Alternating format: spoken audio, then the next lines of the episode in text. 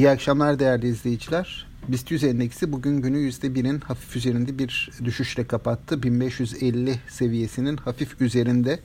Borsa seansına baktığımızda aslında iki kısımdan oluştuğunu gözledik. Öncelikle e, açılışta bir yukarıya hareket eden bir endeks vardı. 1580 puan seviyesine kadar yükseldi ki bu şu ana kadar gördüğü en yüksek seviyeydi. Ancak kapanışta özellikle öğleden sonra gelen son 2-3 saatte gelen satışlarla gün 1550 puanın hafif üzerinde kapanmış oldu. Yaklaşık %1.1'de e, kayıp var.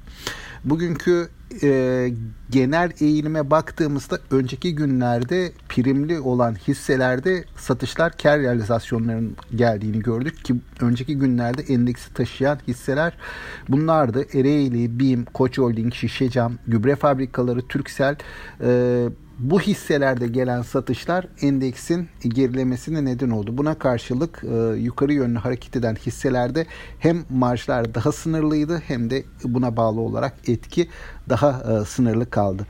BIST 100 endeksine dahil 100 hisseden bugün 58'i değer kaybederken 42'si e, ufak marjlarla değer kazandı. İkisi de e, yatay kaldı. Sanayi hisselerinde gelen kar realizasyonları sonucu uzun süredir ilk defa banka sektörü günlük bazda sanayi sektöründen daha iyi performans göstermiş oldu. Aslında bugün gün içerisinde bankaları olumlu etkileyen bir haber akışı da vardı. Gün içerisinde malum BDDK'nın bankalarda temettü e, sınırlamasını kaldırma konusunu gündemine aldığı haberleri geldi. E, borsanın ilk sabah seansı, sabah bölümü içerisinde. E, buna tepki olarak bankalarda bir yüzde e, bir buçuk ikilik alımlar gördük. E, büyük ölçekli bankalarda. Ancak daha sonrasında e, bu e, alımlar da etkisini kaybetti. Bankalarda günü ya yatay ya da hafif ekside kapatmış oldular. Yurt dışı tarafa baktığımızda Amerika tarafında da açılışlar biraz zayıf. Dolayısıyla orada da hisse senetlerindeki yüksek çıkış sonrası, hızlı çıkış sonrası bir kar realizasyonu beklentisi fiyatlara yavaş yavaş yansıyor durumda. Hani bu kalıcı olur mu, devam eder mi yoksa nispeten bir toparlanma yaşarız. Bunu önümüzdeki günler gösterecek.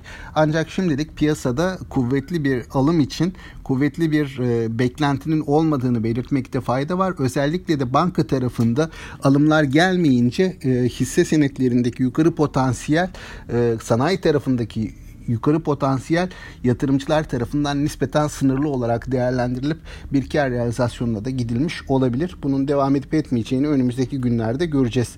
E, bugünlük aktaracaklarım bunlar. Tüm yatırımcılara, izleyicilere sağlıklı, bol, bereketli, kazançlı günler diliyorum.